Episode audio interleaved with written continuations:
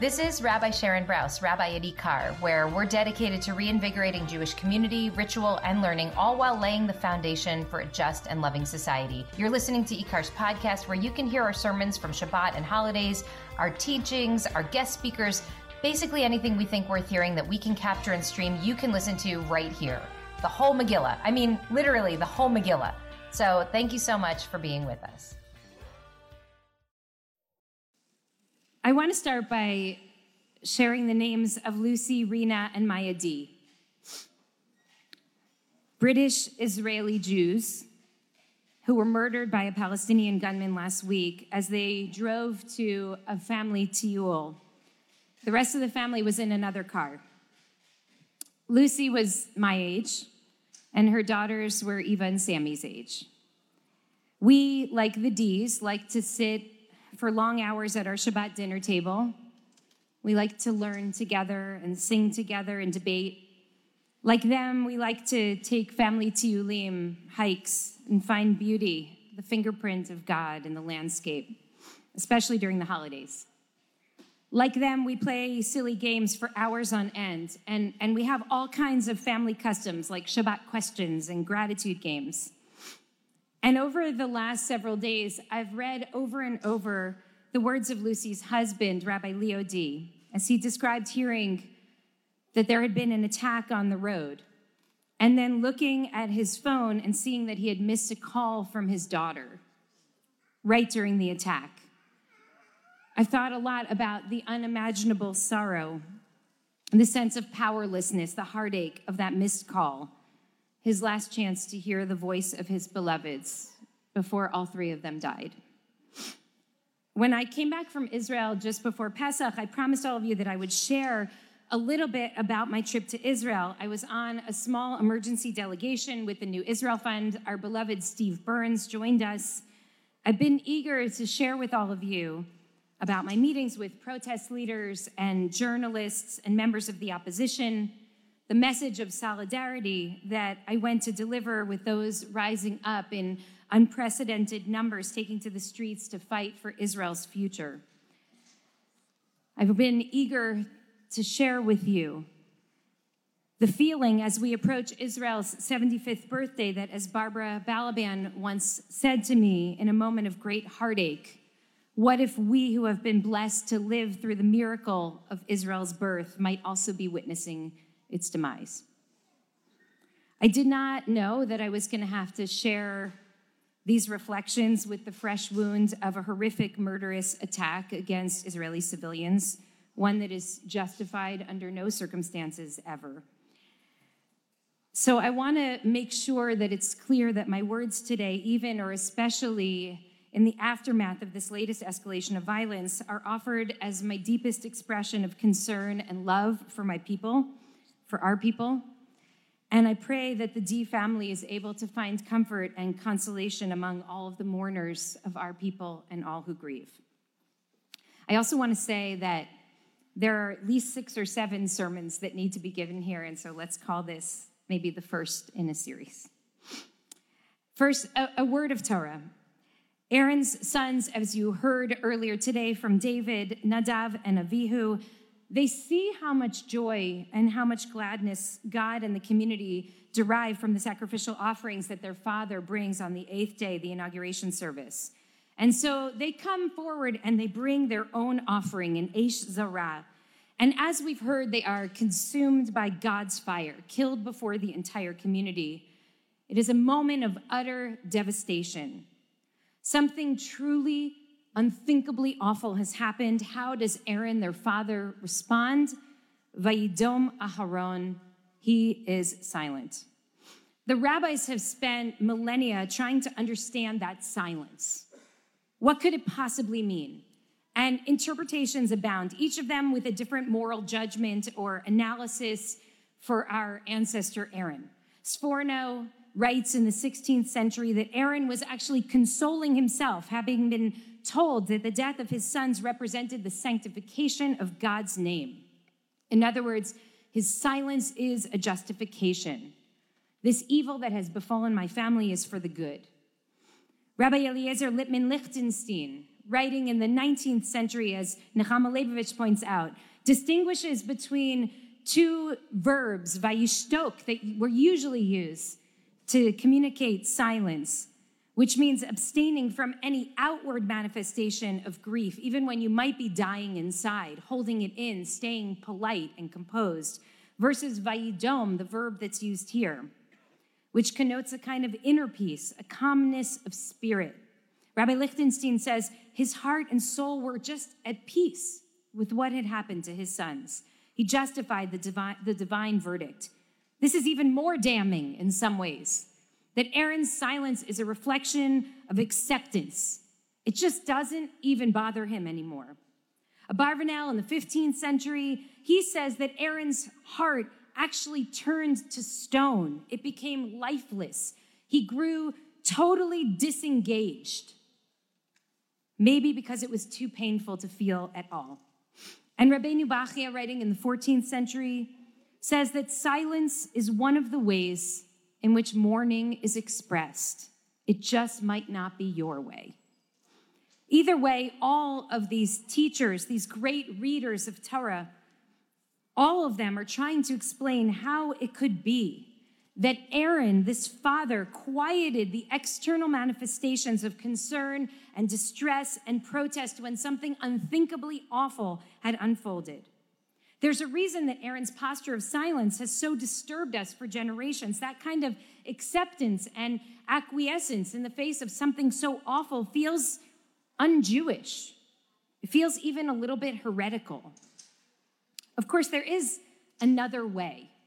And I bring us to Walter Brueggemann, the contemporary Protestant theologian and scholar who introduces this concept of prophetic grief. Grief that is powerful enough to overturn the world order. Grief that does not accept. Grief that rages against reality and forces new beginnings, even amidst unimaginable ends. It's from Brueggemann that we learn that suffering made audible produces hope.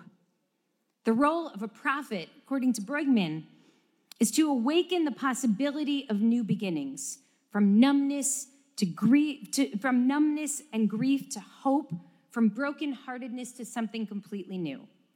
If that's the role of a prophet, then the role of a prophetic movement is similarly to vocalize our grief, to make our suffering audible, and to produce hope. And that, I want to tell you, is what I experienced on the streets in Israel. Suffering made audible. Grief and concern and outrage and fear all mixed together in a kind of sacred stew that literally could not be contained in indoor spaces, but poured out into the streets. Remember right after the twenty sixteen elections when Timothy Snyder wrote the book On Tyranny, which I bought forty copies of and gave to everyone I could, a window into the playbook for fascism and autocracy.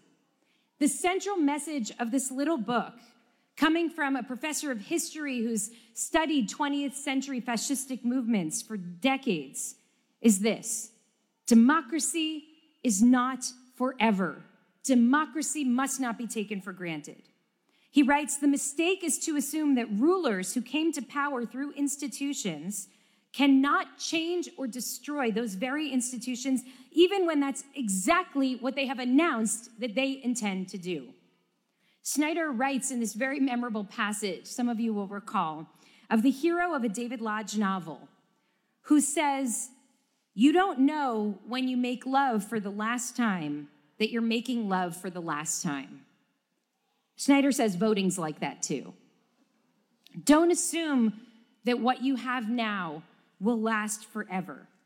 And yet again and again throughout history, we fail to heed that warning until it's just too late. But today in Israel, there's a political awakening that's happening.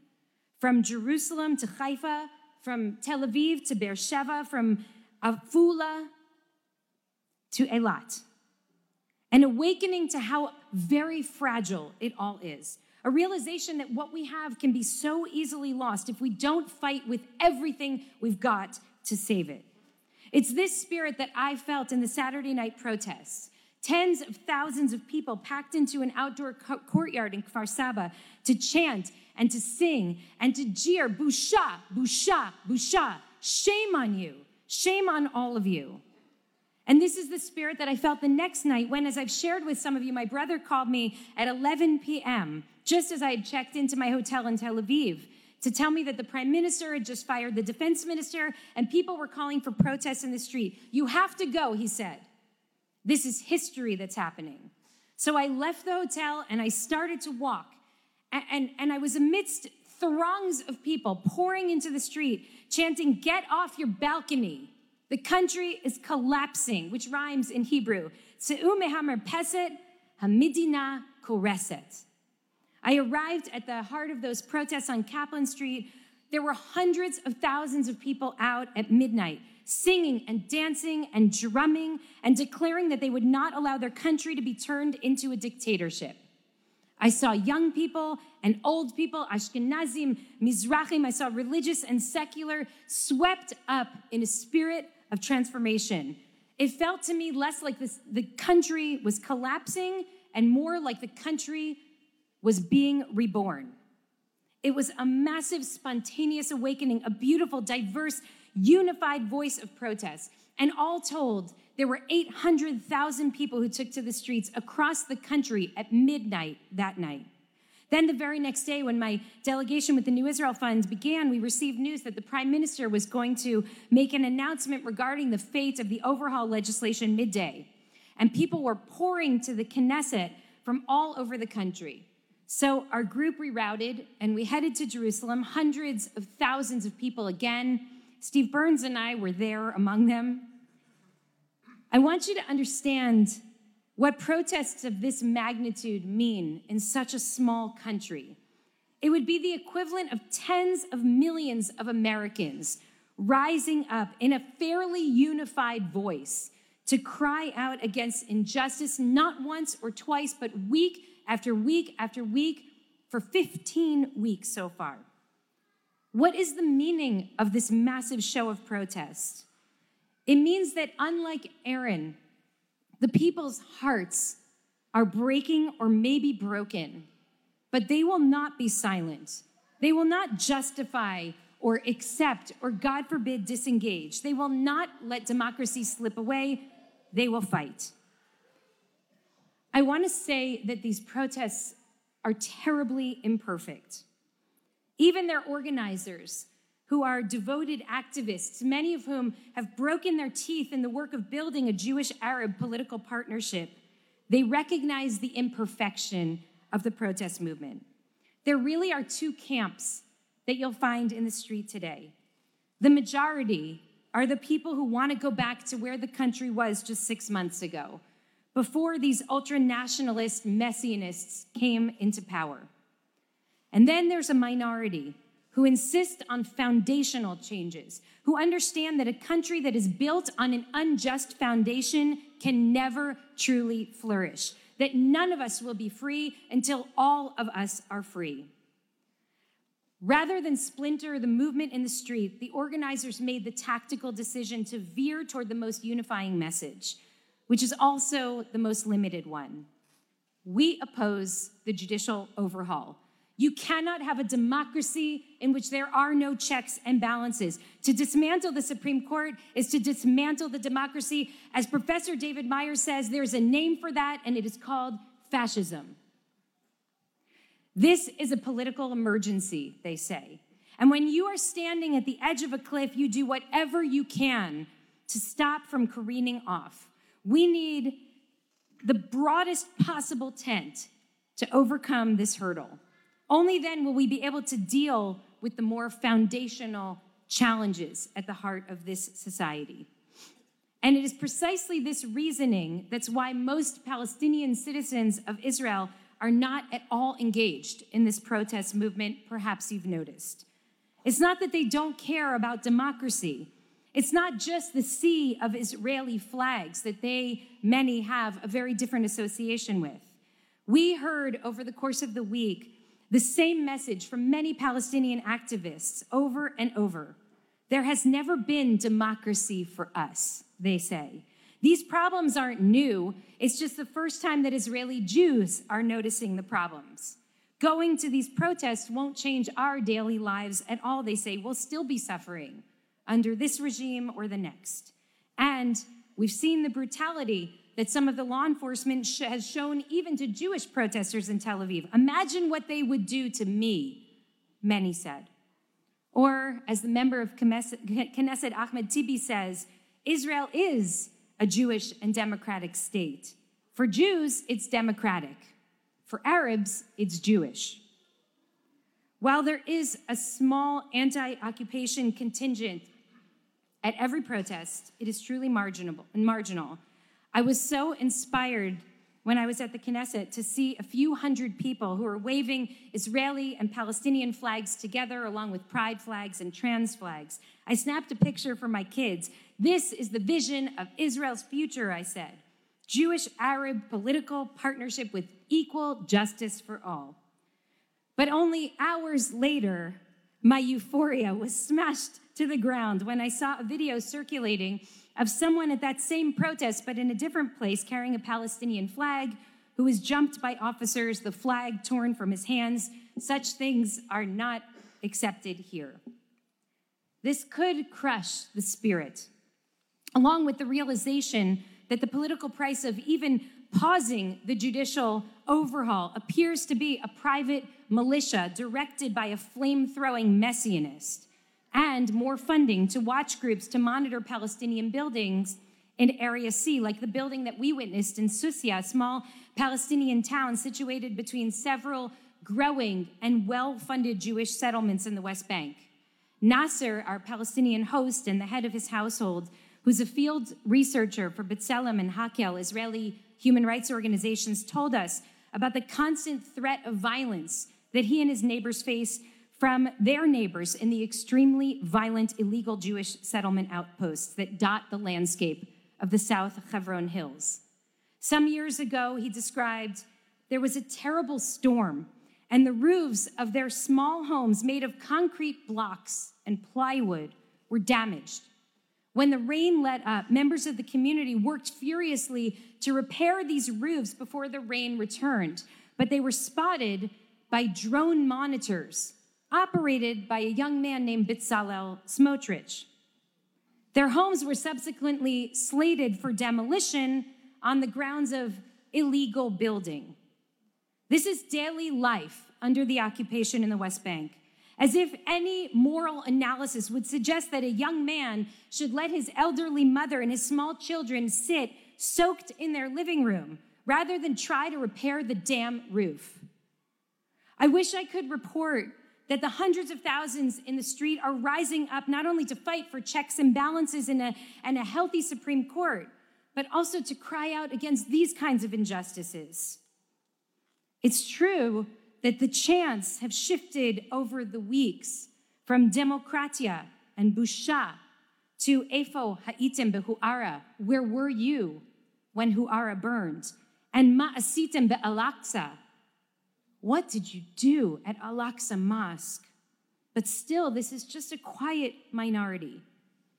And even still, I want to report to you that I am not despairing. No way. Why not? Because I remember what happened in the movement for women's suffrage in this country. Surely you remember this was a deeply flawed, racist movement. Even suffrage leaders like Susan B. Anthony and Elizabeth Cady Stanton, who had previously championed equality for Black people, allowed themselves to enter into partnership with the Women's Christian Temperance Union. They called it a means to an end. They had to build the political power that they needed in order to get the vote. In the meantime, they elevated and they partnered with people such as Frances Willard, the national president of the temperance movement, who was animated by a certainty that it is not fair that a plantation Negro who can neither read nor write should be entrusted with the ballot. These were their partners.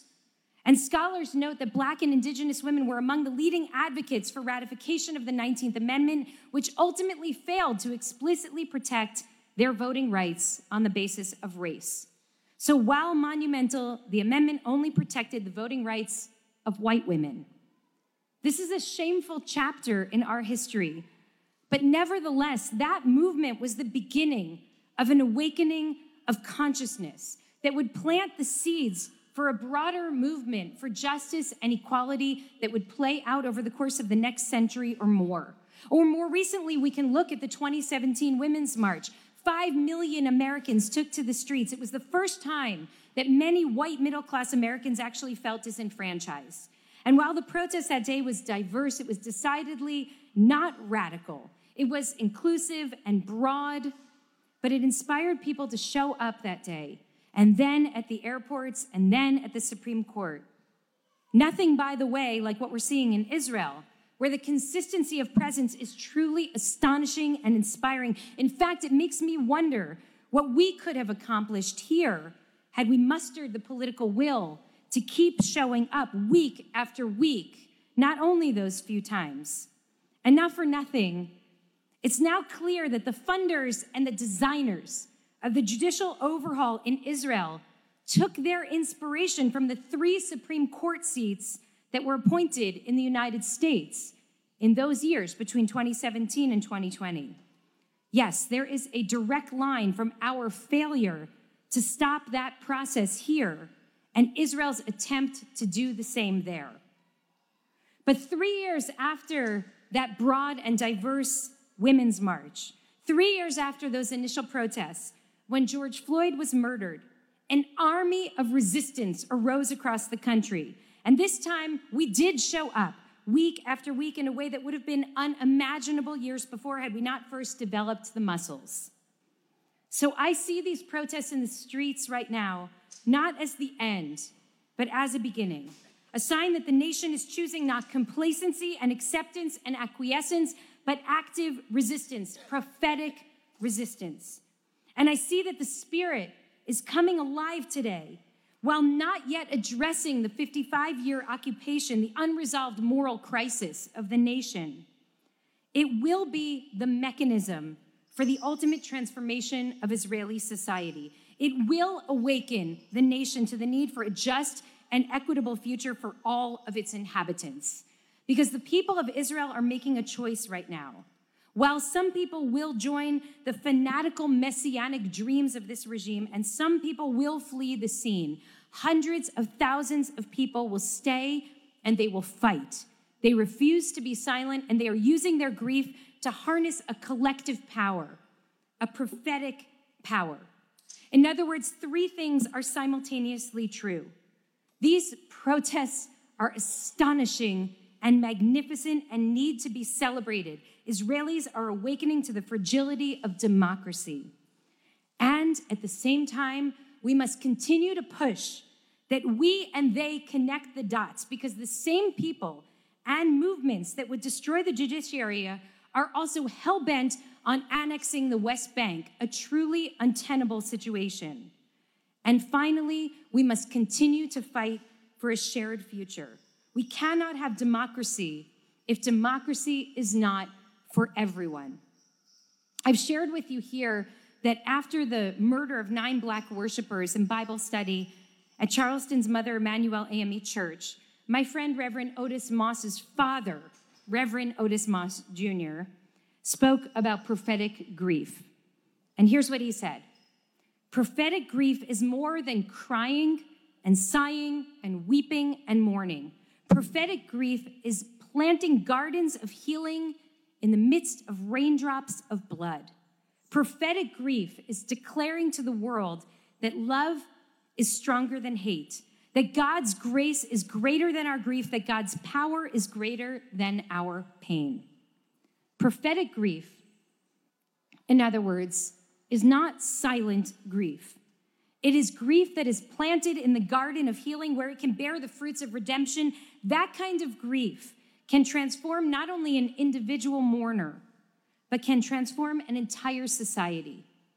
I wish that Aaron could have accessed that kind of grief after his own terrible loss, but he could not. Instead, his silence indicated a kind of acceptance, acquiescence, or justification, at least the way our tradition reads him. But today, a whole nation is rising up to say that there is another way. And the very least that we as American Jews can do is join in that chorus. There is another way. There must be. Shabbat Shalom.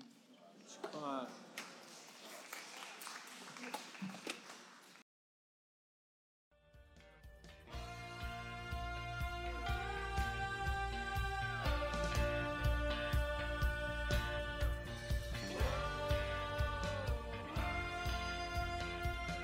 Hi, it's Rabbi Brous again. Thank you so much for listening. Want more content like this? I hope you'll subscribe. And please consider making a contribution to IKAR so we can continue to work toward the fulfillment of our mission, to reanimate Jewish life, to embody moral courage, to nurture the spirit, and to work to decipher what it means to be a human being in the world today. Visit our website at I K A R dot org. That's I K A R dot org. And I hope to see you, maybe even in person, sometime soon.